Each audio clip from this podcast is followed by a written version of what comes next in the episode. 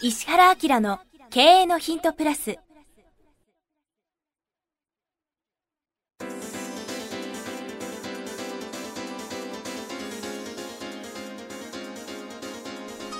ポッドキャスト石原明の経営のヒントプラスは勝てるビジネスモデルや売れる仕組みの作り方。経営者や起業家が持っておくべき能力とその磨き方。リーダーの育成や強い組織の作り方などについて経営コンサルタントの石原明がリスナーの皆様からのご質問に直接お答えする形でお伝えしていく番組です。企業を継続発展させるためのノウハウを提供する日本経営教育研究所がお届けいたします。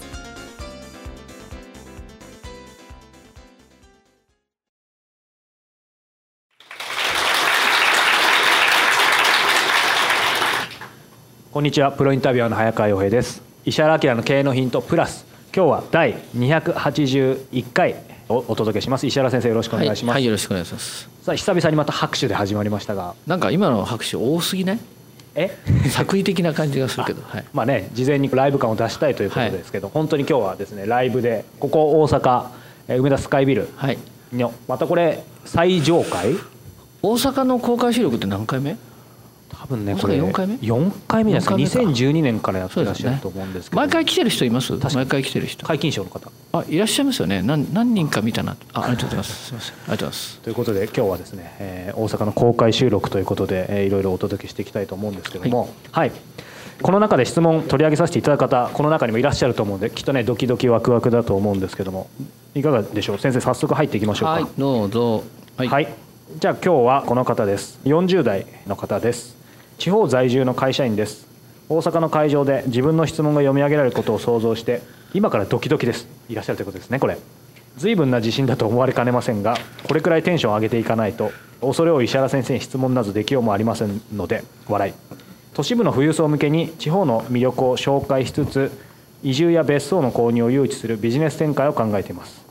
この場合顧客に近い都市部に在住して営業活動をするか誘致したい地方に住みながら生の情報をネットなど発信して集客するかどちらがベターなのでしょうか。市場としては都市部の方が圧倒的に大きいので在住場所によって集客力に差ができるのではと思うためです。先生のことですからどちらもダメとバッサリ切られそうですがそれはそれで構いません。笑い。ぜひご教示くださいということです。なるほど。面白いですねえー、都市部の富裕層向けに地方の魅力を紹介しつつ移住や別荘の購入を誘致する。あなるほどね、うん、不動産系なんかな？でしょうね開発系なんかな、はい、これどう思います？来ましたね。こう毎回鍛えられてますけど。これ皆さんも同じように感じていただきたいんですけど。そうですねまあでもちょうどねさっきバイロン・ベイの話もありましたけど、うん、なんかそこで感じたことと重なりますけど今この方ね生の情報をネットなど発信して集客するかってあるんですけど個人的には富裕層の方は生の情報というかそのネットにある情報を好まないんじゃないかなと思ってなぜかというと大衆がそこに集まってくるから富裕層はどんどんネットに出てる情報嫌なんじゃないかなっていうのはちょっと引っかかりましたねまず。そうねこれどれくらいの価格帯でいきたいのかしらね。そこにもよりますよね。だからその富裕層っていう概念自体が割とそのよくあのほら日本で富裕層ビジネスやった人みんな失敗してるじゃん。あれはなんで失敗するかっていうと富裕層のそのなんかセグメントの仕方がとにかく悪くて、はい、なんとなく銀行系とか金融系の人だと年収1,000万が富裕層みたいなね。あそうなんですか、うん、だって年収1,000万って何パーセントぐらいか知ってる？これ前も番組質問。そうそうそうこれなんか数年前のデータだけど6.7%くらいですよね。で2000万を年収超えると4%ぐらい切ってくるみたいな感じですね。3500万とかいうと1%切ってくんでなるほどなかなかなんだけどでもそれを富裕層っていうかっていうと年収と総資産となんかいろんなことをこうセグメントして富裕層ってって考えるのと富裕層も3種類ぐらいでね。3種類？もうもともとこうなんか土地建物もめちゃめちゃ持ってるっていうかもうその生まれた時から一生がお金稼がなくてもいいよみたいな、はい、生まれた時からね、はい、そうなってる方ね、はい、はい、それからそのなんていうんですかそうは言いながらも資産って減っていくじゃん。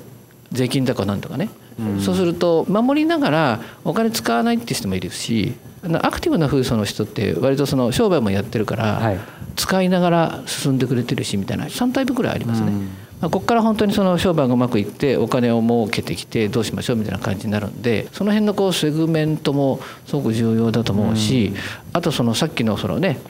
今日紹介のところでグローバルの話をしてて、えバイロン・ベイっていうね。オーストラリアの話をしたけど、はい。売ろうと思ってる場所のキャパがどれくらいなのかによってもねうん結局そのある程度広さがあっちゃうと超富裕層は無理だからあのセカンド富裕層っていうんですかね。サード富裕層っていうか、はその辺になってくるんだよね。でサードぐらいの富裕層だったらこの広告とか宣伝うまくいくかもしれないけどセカンドとかトップになっちゃうともう違う理由で人が集まっちゃうから、本当に桁違いですよね。特に世界にいる富裕層とか、うん、そうそうそう。それどうするかっていう話いいですよね。っていうことなんですけどね。そうですね。なのでまあ今ねこの方その生の情報をネットでっていうもしくは顧客に近い都市部に在住して営業活動するかっていうふうに迷ってらっしゃるようなんですけどその辺先生どうですか、個人的にはまあネットはないかなと思ってるんですけど。まあそうですね。ネットはあの最小限でしょうね、だからそのパスワードで入ってくるぐらいでなんか見えないみたいにしといた方がまあ安全ですよね、だって大勢の人に公開されてるところに富裕層行きたくないもんね。どんどん逃げてきますよね、そうそう。ね。であともう一個はどっちに住むべきかっていうことですけどどっちかに限定しちゃ難しいよね。だから必要に応じて都会に仕事してもいいし、田舎でもいいしってことだけどね、うん。どんな建物作るんだろうこれ。気になりますね魅力があるかないかっていうのもあるしその魅力そのものをどう作るかっていうこととかなんかそういう風な感じになっちゃいますよね、ビジネス的にね。まずそうですよね。ただねこの質問僕いいなと思ったのは、今実はね富裕層ビジネスものすごい仕掛けやすいんですよ。仕掛けやすい、うん、なんで仕掛けやすいかっていうとこれまで富裕層が日本のね、まあ、お金持ちの人たちが行ってた場所がものすごくなんか大衆化しちゃったりとかあと今そのほら海外の人が日本にバンバン来るようになっちゃって、あの大阪なんかだと梅田は占領されましたとかね。うん。銀座もそうで銀座もほぼほぼ日本人行くとこないんですよ。確かに。うん、例えばその麻布十番とか言ってなんかセレブの隠れ家的なところにもわーっと人が行っちゃうんで、うん。なんで今ね僕的にはものすごい富裕層仕掛け時、なるほどうん、だからこの人がすごくセンスよくて、うん。誰も入ってこないような場所を上手に作れたりとかすると、そこはそこでものすごい面白いなっていう感じがするんだよな。なるほどね。これもう少し具体的にちょっと突っ込むと、まあじゃあ富裕層を最初にどうやってそのセグメント自分なりに決めたとしてもどうやって見つけるのか、どうやってアプローチするのか、えー適切な魅力と値段の高さ、値段の高さうん、でさっきのバイロン・ベイのの話、っていうかこれちょっと突然バイロン・ベイの話になっちゃそうですね。これ聞いてる方は分かんないとあ思う。のグローバルで取材でね早川君とこの間ねあのオーストラリアに行きまして、でメルボルンとバイロンベイとシドニーっていうとこ回ってきましたね、はい。でメインはそのバイロンベイっていうとこなんですけど、まあ、今日の会場の人は誰も知らなかったけはい。どもともとヒッピーがねあのあまりにも海が綺麗で、うん。ここいいじゃんって言ってこう住み着いたとこですね。そうですね。あの場所的にはですね、えっと、オーストラリアっていうのはこういうふうにあって こういうふうにあってあの東の端です。最東端ですね。はい、下にシドニーがあってで空港降りてゴールドコーストの空港降りて右に行くと本当にそのゴールドコースト行くんですけど左に行くと誰も人が住んでないバイロンベイってとこですよ、うん。6,000人ぐらいの町ですね、うん。はい、でそこがとっても良かったんで富裕層がここいいじゃんってどうも決めたみたいですね、そうですね。うん、それであの何をしたかっていうと合法的に人が入ってこないようにするためには値段高くするしかないんですね、うん。法律はなかなか動かせないじゃないじゃないですか。法律変えてくれとか言うと結構大変なんだけど、ん。唯一あの顧客のセグメントするのに一番いいやり方は値段高くしてしまうことですね。で高いっていうことに関しては差別がないですよね。差別がない。えないないです。だって買えるで誰でも条件あるんですよ。いやどうぞどうぞ住んでください。たあー。だこの値段ですよって形なんであーだこうだしたりとか行政動かすとかっていうのは全く違って、そこをセグメントできるんですよね。で逆に言うとその値段で入ってこれるっていう人は入ってこれちゃうからうわーこんな綺麗なところを住みたい住みたいいくらあこの金額で売ってるのかって。うん。っていうことはどういうことになるかっていうとあ変な人いないなって思うんですね。わわかります？こなかなか難しいんですよ。素行調査とかね。そうですね。人物を確定するとか難しくない？いや例えばそのここの会社と付き合うとかこの会社と付き合わないって言った時に、なんとなくこう調査的なことをするのってお金かかるしね。そうですね。まあかかりますよね。うん、今日もあのこの会場であちこちでほら新卒採用とかやってんじゃん。なんか聞こえますねでその新卒採用は最終的には本当に優秀な会社になってくるとなんとなくそこ大丈夫みたいな感じでうんチェックするんだよね。要するにそのなんで大企業が大企業と商売するかっていうとそこのセキュリティ超えてるから大丈夫っていうその安心感があるんだよね。うんこれ結構重要なことなんですよ。で富裕層ビジネスで上に行けば行くほどそういうそのチェック機能みたいなものをいくつか持っていて、うんそこを通った人は安心安全ですねっていうのがあるんだな。うん。でそそれ作るのに一番簡単なのが値段上げちゃって「オープンです」って。うん「どうぞ」みたいな。なんでどうもあの富裕層っていうのは行列並べたくないから、並びたくないでしょうね。人がいるとこう避けてどっか行っちゃいそうですね。そうそうそうそう。だからもう人混み嫌なんですね。だからこっちがどういう人かっていうことをいちいち説明すること自体がもう嫌なんで、うんそうなんないために自分たちの場所を確保したみたいなところがバイロンベイですね。本当そういう感じですねうん、だからまあそのね番組の前に言いましたけどそのなんとなくそのリゾート行きたいじゃないですか。うんで自分たちが見つけたリゾートに入ってくんなっていうのもなかなか大変でだんだんだんだん人帰ってきて、そこいつも行ってる店に行列なんかができちゃった日には、あ自分たちもここに入れないなってなってこう移動していくわけですよね。世界中このなんていうか富裕層はですねリゾート求めて浮遊してるんですよ。富裕層だから。そ れで最近なんかオースどういう。あのあれだよね。あのアフリカとかでさ最近流行ってるのはさアフリカのホテルとか流行ってますよね。うん。これ屋根がないんですね。あのツリーハウスみたいな感じで。で寝てるとあのライオンの声が聞こえるとかね。怖すぎですそういうようなところにもう見つけに行くわけですけどさすがにあの見つけに行ってまた人が入ってきちゃうのをうんうんざりしちゃうんで、うん。どうもそのバイロンベイは賢い富裕層が値段を最初にガンって上げちゃって宿泊施設を作らせないっていう感じですね。そうなんですね。そこが面白いですよね、うん面白いね。そそういう意味ではね去年行ったイビサとはまた違う感じですよね。そうですね。面白いですね、それでその代わり6,000人の街がこう豊かにならなきゃいけないんで音楽フェスティバルっていうのをですね年に10回くらい134回やるのかな。で一番メインのやつが3日間で10万人とか来るんで6000人の街に。そうこれ100万人が年間通してくるんですよねだけど宿泊施設がないってなかなか面白くない？うん。僕これあのすごい新しい村おこしとかうん。町おこしの話だと思っててゴールドコーストって55万人ぐらい住んじゃってるんで、うん。逆に言うと一般の人が入ってきちゃうんで宿泊施設をいっぱい作って住み着くやついっぱいってなってくると、まあちょまあ荒れちゃいますよね。完全大衆化してますねでしょ。それがそのなんつうの6,000人が潤うんだったら住み着かない方がいいんですよ人がね。生実家。でその代わり儲かるためのイベントを100万人でバーンってやるとそのなんだっけバイロンベイの真ん中のタウンがあって十字路でもうさぞかしなんかワクワクするものをが売ってるんだろうなと思ったら何にも売ってなかったね。そうですね。僕も期待してたんですけど。しびれるほど何も売ってなかったですね。しびれるほどしびれなかったと本当に。それでおかしい話だってもう T シャツ買ってくればよかったと思ったんですよバイロンベイに行った証がないと思って、そしたらあのバイロンベイの方で日本人でとっても賢くあの、カフェやってる人がいて倉本さんって人がいてだからあのあー T シャツ買うの忘れたと思ったらね。たら倉本さんが突然日本に帰ってくるってことになって。石原先生が思ったら急に緊急帰国ですからね。こう願ったら「歌会おうよ」とか言って「それからお願いがあるんだけど T シャツ買ってきて」っったら買ってきてくれたね。だかしからも頼んでるの僕ですから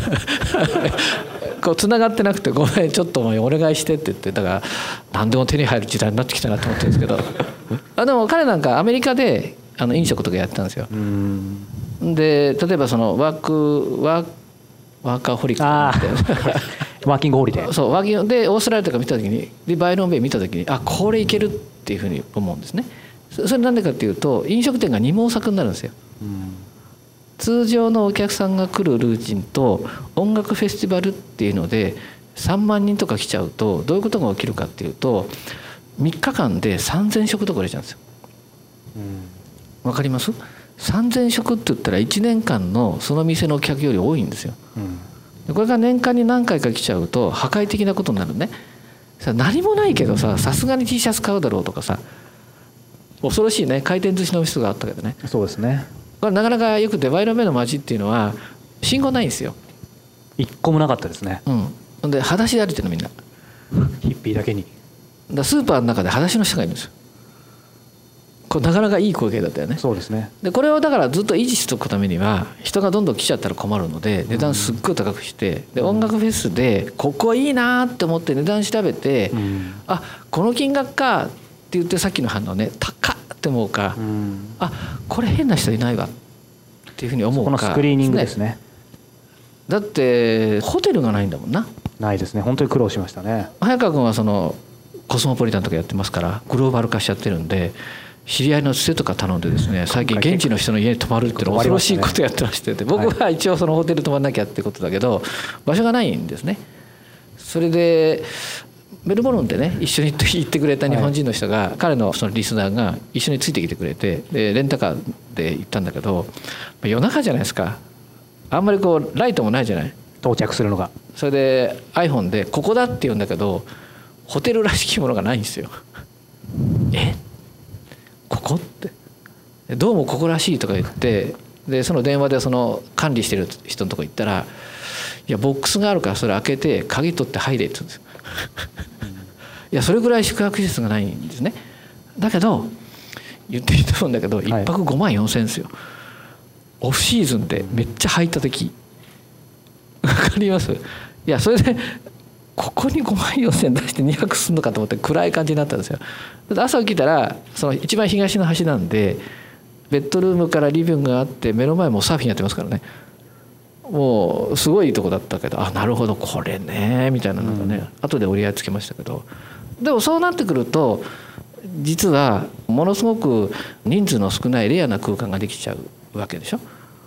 であの面白くて自然発生的に自分たちが自分たちの空間を作り始めるんですね。うん。だからハーベストカフェっていうすごいはい。おしゃれなカフェがありましたけどそれもその富裕層の人がそこに住み着いて自分たちが食べるものがないんで多分数人でお金出して自分たちの食べるとこ作ってる感じ。うん。もうオーストラリアに行ってな何が驚いたかっつったらほとんど全員100キロ超えてたもんな。まあ、ちょっと語弊あるかもしれないですけどまあまあまあまあ。もうね全員太ってるんですよ。もう驚きの大きさだよね。まあ大きいですね。それでまあちょっといいのかね。まあここは編集するかもしれないですけどね、はい。もう誰も石原先生は思ってると個人的なあくまで主観ですよ。おしゃれな人がいないですもうびっくり。はい。で差し色とか着てる人が全然いなかったんですけどうん確かに。シドニー回ってもフェラーリ1台しか見なかったですからね、うん、でメルボルンというのはね白人社会から見た時に住みたい場所世世界一だよね。界で暮らしたい街4年連続1位ですよね。まあ、これあのグローバル聞いてもらうとなぜそうなのかが分かりますけどね、でもそれであの全然おしゃれな人がいなかったんだけどそのハーベストカフェはもうヨーロッパのセレブみたい全然違いますね来てる人のね色が。全員痩せてるし。もうあのカフェのねスタッフの人がもうものすごいフレンドリーでおしゃれなんですね、だから空間作りいっちゃうんですよねわかります。でこれがほら富裕層ビジネスってさその感覚が分かんない人がやっても絶対無理なんで、うん。だから自分が富裕層になれたは言わないけど、うん。富裕層の素行とか日頃の思考が見えないとまずダメですね。きついですね。えそうそうそう。だからまあこの質問された方がどうかとか会社がどうかっていうそこの問題になってきてただ今は場所が本当にその占拠されつつあってさっき言ったやつねそれまで一生懸命頑張って富裕層が富裕層の場所を作ってたのに知らない人がダーって入ってきていつもの場所がいつもの場所じゃなくなり始めちゃった時なんで上手にやればものすごく富裕層ビジネスは勝てるよね。だから仕掛けをするべきだと思いますけどね。うんうんですねあのねまとめを富裕層ビジネススってね何かっていうとねそこに集まる人がねいかに核になるかなんですよ。建物でそこに人が来るわけでもないし景色で人が来るわけでもないんですね。そこにどうやって富裕層のコミュニティ作るかが重要です。で僕だったら何やるかって言ったら富裕層何人かと結託します。結託するはい、で彼らが楽しい場所を彼らと一緒に作っていきながら彼らの人脈を通じて人を集めていって、そこに行ったらいつものメンバーがいるっていうような空間を作るんですね。あでもそういう感じでしょうねそれ以外ないです。だって僕らは何が楽しいかってさ、まあ、景色もいいよ、何もいいよ。だけどあんまり大勢だと困るよね。だけどそこに集まるっていう場所を作って楽しめるかどうかがすごく重要で嫌なやつ排除して楽しい人だけを入れますからあなたたちの空間作りませんかって言ってやれば絶対できます。うん。はい、僕そのバイロンベイから帰ってきてさ、ん。ちょっとある仕事それでやろうかなと思ってんだ。うん。まさにそれを生かして。めっちゃ村おこしっていうか町おこしっていうかさ、うん。楽しみですね。だって700人ぐらいしかいない場所だから。あそんな場所あるんです、ね、っという間に全員豊かだよね。はいはいはい。でそれは何かって住まわせないことがキーです。住まわせない。さっきの話。人。をもうなんか日本中の町おこしとか村おこしってそこにこう移住させようとするからさ重すぎだよね、うん。700人が豊かになればいいんでしょ？年間通して年収いくらっつって3倍に財布しちゃえばいいんでしょ。うん。簡単にできるじゃんね。そうですね。っていうふうにね発想の転換。賢くなったよね。バイロンベイって。はい、はい、ということでそんな賢い石原先生とはい。281回をお届けしてきました、次回も引き続き公開収録をお届けしたいと思います。石原先生ありがとうございました、はい、ありがとうございました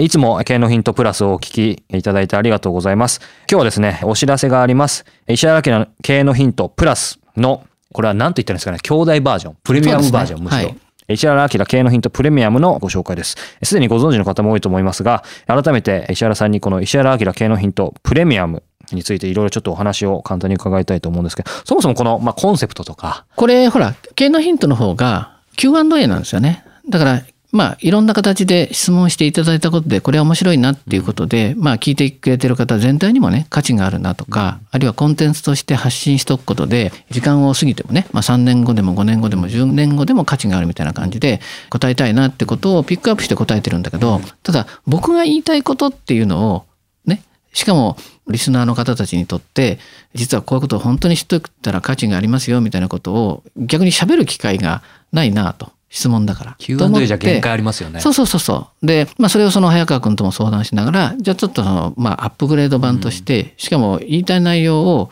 もうしっかり伝わるぐらいっていうことで、まあメインコンテンツが40分だもんね。で、まあそういう意味では、これを喋りたいですみたいなことを配信し始めて、もうこれが何回ぐらいだっけ？もう30回以上やってですよね。それからコンサルタントとして最近非常に面白いなと思ってる僕のコンサルタントの目で見た企業とか、あるいはその個人でも面白い取り組みとかこれってマーケットに訴求するよねみたいな、ね、ことを話すのが注目の企業と。ビジネスモデルうん、あとやっぱり本はすごくいいものがあるじゃないですか。なんでおすすめ本っていうのを、僕なりにこの本は何でおすすめなのみたいな。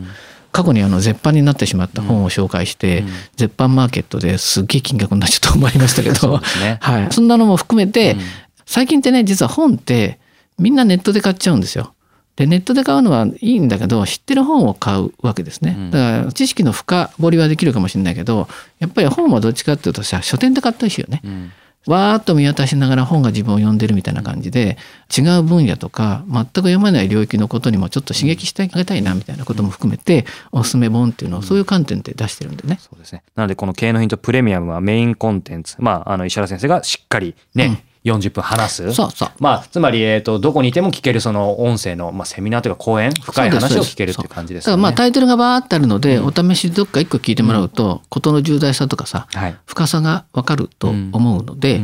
気に入っていただいたらいろんなコーナー聞いてもらったらありがたいですね。はいはい。この石原明の経営のヒントプレミアム、毎月1回27日に発売します。過去に配信した回もすべて単品でも購入いただけます。で、これから配信する分についてはですね、定期購読とかその年間定期購読っていうのもあるので、その方があの倍速音声もついたり、あとね、いちいち毎回買わなくてもいいので、ですねはい。特に12ヶ月の年間定期購読は、あの、先生の勉強会はい。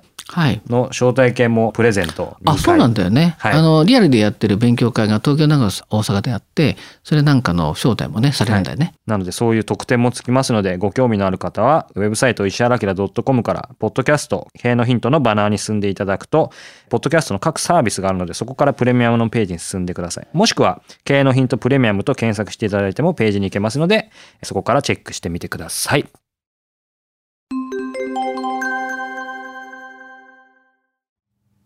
番組よりお知らせがございます。当番組は第1回より無料で公開しておりますが、番組回数の増加により、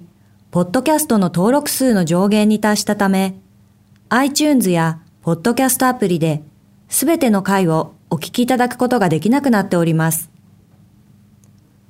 ウェブサイトでは第1回からすべての回をお聞きいただけますので、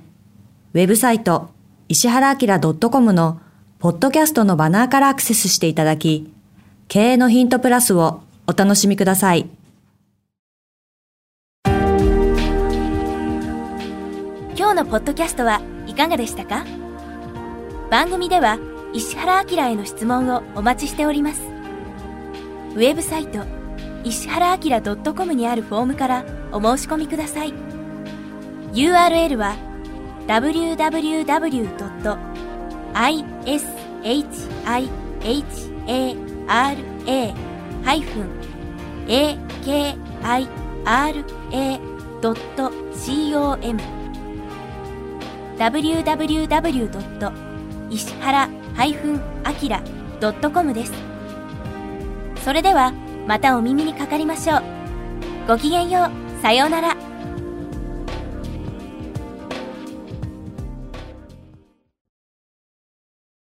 この番組は、提供、日本経営教育研究所、プロデュース、キクタス、早川洋平、制作協力、若菜はじめ、ナレーション、岩山千尋によりお送りいたしました。